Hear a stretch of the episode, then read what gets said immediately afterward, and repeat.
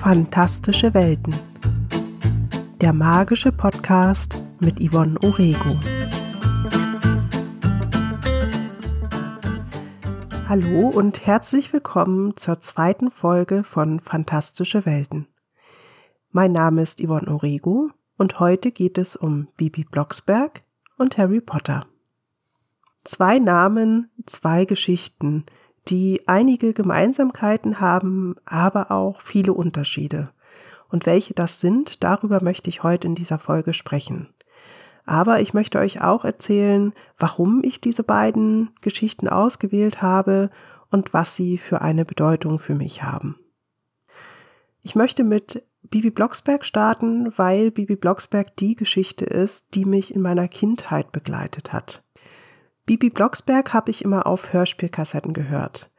Kassetten, das sagt vielleicht einigen nichts mehr, also den Jüngeren unter euch. In meiner Kindheit war das eben das gängige Medium, auf dem Musik gespeichert werden konnte oder eben Hörspiele. Von diesen Kassetten hatten wir ein paar. Ich weiß nicht mehr wie viele. Ich würde sagen, so vielleicht 20 bis 30. Es gibt natürlich vom Bibi Blocksberg viel, viel mehr Folgen. Inzwischen sind es 141. In meiner Kindheit waren es ungefähr 50 bis 60 Folgen. Viele von den Kassetten habe ich mehrmals gehört. Vor allem die Folgen, die ich sehr gerne mochte, habe ich mehrfach gehört. Eine dieser Folgen war Bibi Blocksberg und die Weihnachtsmänner.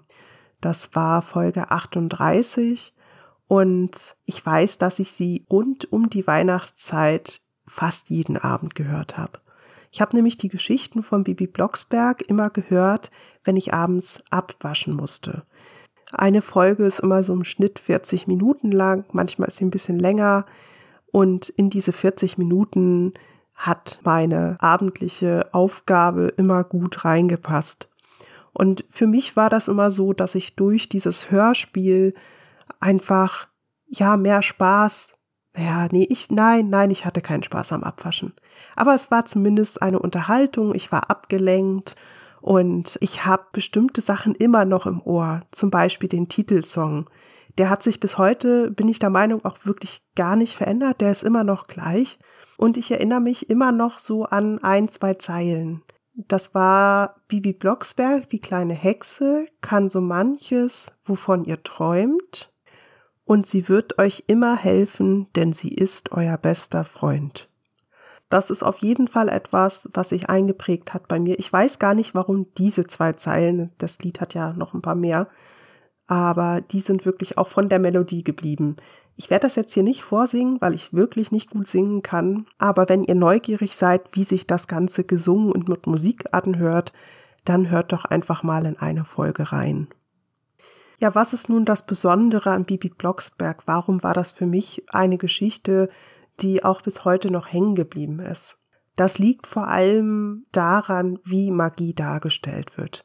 Bibi Blocksberg war die erste Geschichte, die ich gehört habe, in der es Zauberei gab. Und wie ihr vielleicht aus meiner ersten Folge wisst, ist Zauberei etwas, was bis heute das Thema ist, was mich am meisten fasziniert im Bereich fantastische Welten. Besonders fasziniert haben mich tatsächlich die Zaubersprüche bei Bibi Blocksberg.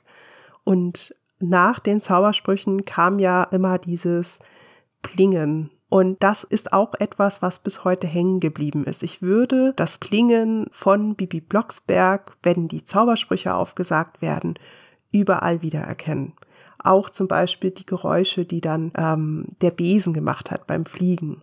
Auf jeden Fall war das Plingen und die Zaubersprüche und die Art und Weise, wie Magie in den Alltag integriert war, das war etwas, was ich total toll fand. In der Geschichte von Bibi Blocksberg ist die Magie und alles, was dazugehört, in unsere Realität integriert. Das heißt, die Menschen wissen, dass es Hexen gibt und die wissen, dass die auf Besen durch die Gegend fliegen und die Hexen wenden auch Magie in der normalen Welt an. Also es gibt keine Trennung von Welten, wie man das in vielen anderen Geschichten hat. Bibi Blocksberg lebt mit ihrer Familie in einer kleinen Stadt und ich weiß noch, in der allerersten Folge ging es darum, dass die Familie in einem Hochhaus gelebt hat Und dort kam es so zu Zwischenfällen, die auch mit Magie zu tun hatten. Und die anderen Bewohner des Hauses wollten die Familie dann dort nicht mehr haben. Und es kam dann dazu, dass sie ein eigenes Haus bauen konnten. Ich weiß nicht mehr genau, wie das zustande kam. Das ist zu lange her, dass ich die Folge gehört habe. Aber ich weiß ganz genau, dass sie am Anfang noch nicht in dem Haus gewohnt haben. Und da wurde dann auch sehr schnell klar, dass zwar Magie im Alltag angewendet wird, also in der Geschichte halt Zauberei beziehungsweise Hexerei wird es dort genannt, dass es aber eben nicht von allen akzeptiert ist oder gern gesehen, aber man weiß davon. Bibi Blocksberg hext auch wirklich gern. Und sie hat ihren Spaß daran, im Alltag Hexereien anzuwenden, ihre Sprüche, ihre Hexsprüche aufzusagen, anderen zu helfen. Sie will eigentlich mit ihrer Hexerei immer nur Gutes tun. Sie will Spaß haben, sie will anderen helfen, sie will sich Dinge erleichtern, aber das geht nicht immer gut. Also es gibt da auch häufiger mal Probleme. Die können aber immer in der Folge selbst noch beseitigt werden. Also jede Folge in sich ist abgeschlossen, jede Folge erzählt eine kleine Geschichte. Und was bei Bibi Blocksberg auch wichtig ist, ist, dass die Figur sich nicht verändert. Bibi Blocksberg ist heute noch genauso, wie sie in meiner Kindheit war, als ich diese Geschichten gehört habe, also vor gut 30 Jahren. Sie hat sich nicht entwickelt, sie ist nicht älter geworden, es gibt immer noch die gleiche Familie, die Figuren sind mehr oder weniger gleich geblieben, ein paar sind dazugekommen, seit ich die Geschichten gehört habe, aber wirklich nicht viele. Man kann diese einzelnen Folgen jederzeit und auch durcheinander hören. Also man braucht nicht eine bestimmte Folge als Voraussetzung, um eine andere zu verstehen. Solche Reihen, egal ob das Bücher sind oder Hörspielkassetten, sind dadurch eben auch zeitlos. Das heißt, man kann wirklich jederzeit auch die alten Folgen noch hören oder eben auch neuere Folgen. Und man wird immer das gleiche Gefühl für die Geschichte haben. Für mich ist Bibi Blocksberg ein Teil meiner Kindheit. Sie ist eine schöne Erinnerung, weil ich Bibi Blocksberg wirklich sehr gerne gehört habe. Ich mochte es, dass Bibi Spaß am Leben hat, Spaß an der Hexerei hat und dass sie viele Freunde hatte, mit denen sie das auch teilen konnte. Und nun möchte ich zum nächsten Namen und zur nächsten Geschichte übergehen, und zwar zu Harry Potter. Harry Potter ist für mich auch etwas ganz Besonderes aus verschiedenen Gründen. Ich habe Harry gelesen, als ich Anfang 20 war.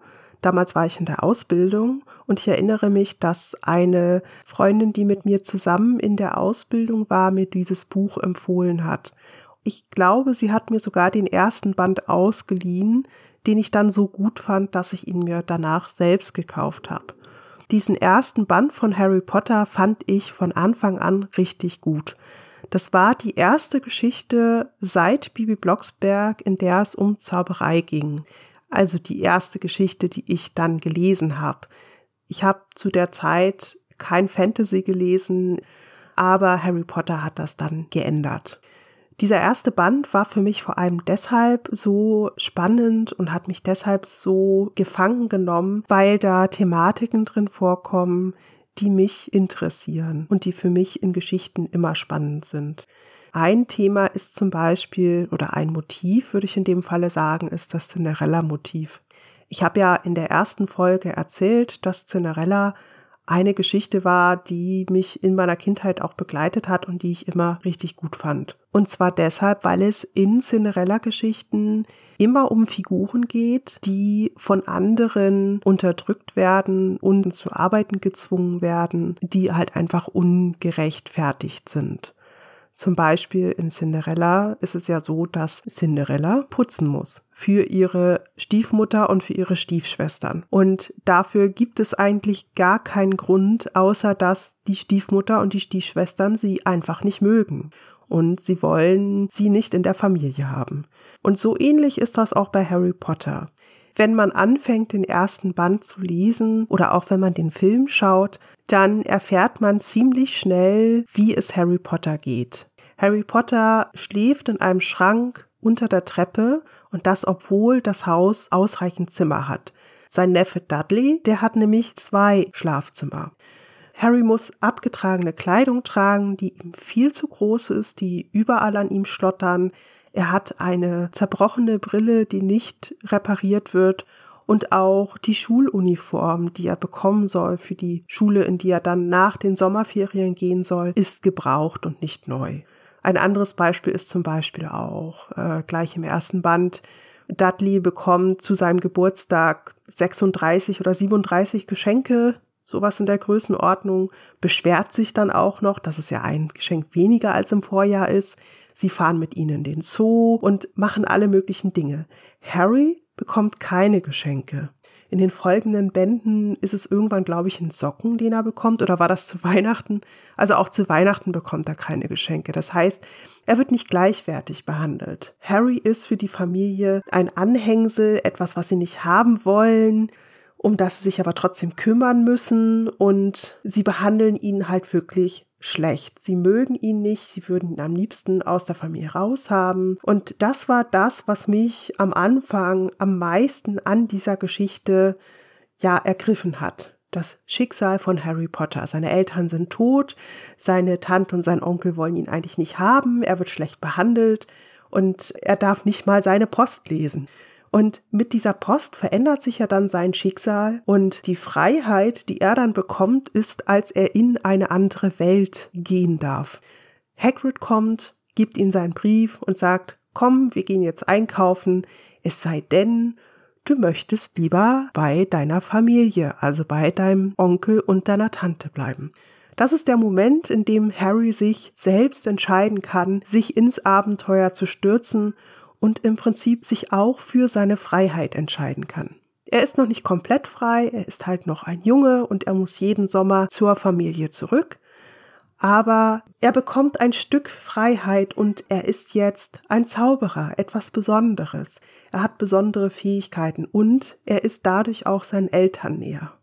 Ein anderer Aspekt der Geschichte, der mir von Anfang an super gut gefallen hat, war, dass Harry Potter auf eine Zauberschule gehen durfte das war etwas, was ich als Kind auch super gern gemacht hätte.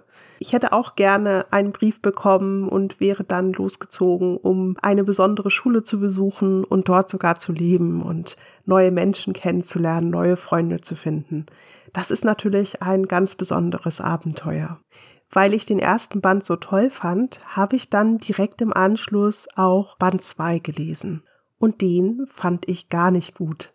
Band 2 ist bis heute immer noch der Band, den ich am wenigsten mag. Und auch bei dem Film, da ist es genauso. Das liegt also auch nicht am Buch, sondern es liegt wirklich an der Geschichte. Und ich habe dann auch nach Band 2 gar nicht weiterlesen wollen. Ich habe dann aufgehört. Erst 2008, also sieben Jahre später, da waren dann auch schon alle Bände veröffentlicht, habe ich mir Band 3 geholt, um es doch nochmal zu versuchen. Harry Potter war überall in den Medien, es gab super viele sehr positive Rezensionen, aber ich hatte halt immer noch die Leseerfahrung vom zweiten Buch im Kopf. Und dann habe ich mir überlegt, okay, ich versuch's einfach nochmal, ich hole mir jetzt mal den dritten Band. Und das war auch wirklich gut, weil Band 3 fand ich dann richtig toll. Da war ich wieder richtig in dieser Welt drin, da war ich richtig in dieser Geschichte drin. Da gab es so viele fantastische Elemente, die einfach so toll waren, dass ich dann wirklich auch nach Band 3 die anderen restlichen Bände gelesen habe. Ich habe Anfang 2008 innerhalb von, ich glaube, zwei Monaten, vielleicht waren es drei, Band 3 bis Band 7 gelesen. Das ist schon ziemlich viel. Also die sind ja nicht gerade dünn, die Bücher. Und ich fand die alle toll. Harry Potter ist vom Weltenbau ganz anders als zum Beispiel Bibi Blocksberg. Zu Bibi Blocksberg habe ich ja schon einiges gesagt. Und jetzt würde ich gerne mal auf die grundsätzlichen Dinge bei Harry Potter gucken. Ich kann natürlich jetzt nicht über alles reden, weil Harry Potter einfach so wahnsinnig viele fantastische Elemente hat. Das würde die Folge absolut sprengen. Aber ich werde mal auf so ein paar grundlegende Dinge eingehen. Bei Bibi Blocksberg habe ich ja gesagt, die Magie, also die fantastische Welt, ist in unserer Realität integriert. Dies ist also nicht in einer anderen Welt isoliert. Bei Harry Potter ist das ganz anders. Bei Harry Potter gibt es unsere Realität und es gibt die Realität, in der sich die Magier bewegen. die Magie, also dass es Magie gibt und dass es Zauberer und Hexen gibt, das ist nämlich bei Harry Potter nicht allgemein bekannt. Es gibt ganz wenige Menschen der nicht magischen, also unserer Welt, die Bescheid wissen, zum Beispiel der Premierminister. Das ist, glaube ich, im Band 6 dann Thema. Aber normalerweise wissen die Muggel nicht, dass es Magier, also dass es Zauberer und Hexen gibt. Und die Welten sind tatsächlich so voneinander getrennt, dass bestimmte Orte für Muggel nicht sichtbar sind. Die wissen nicht, dass es diese Orte gibt. Und an diesen Orten gibt es meistens dann auch Punkte des Übergangs, an denen man von der einen in die andere Welt wechselt.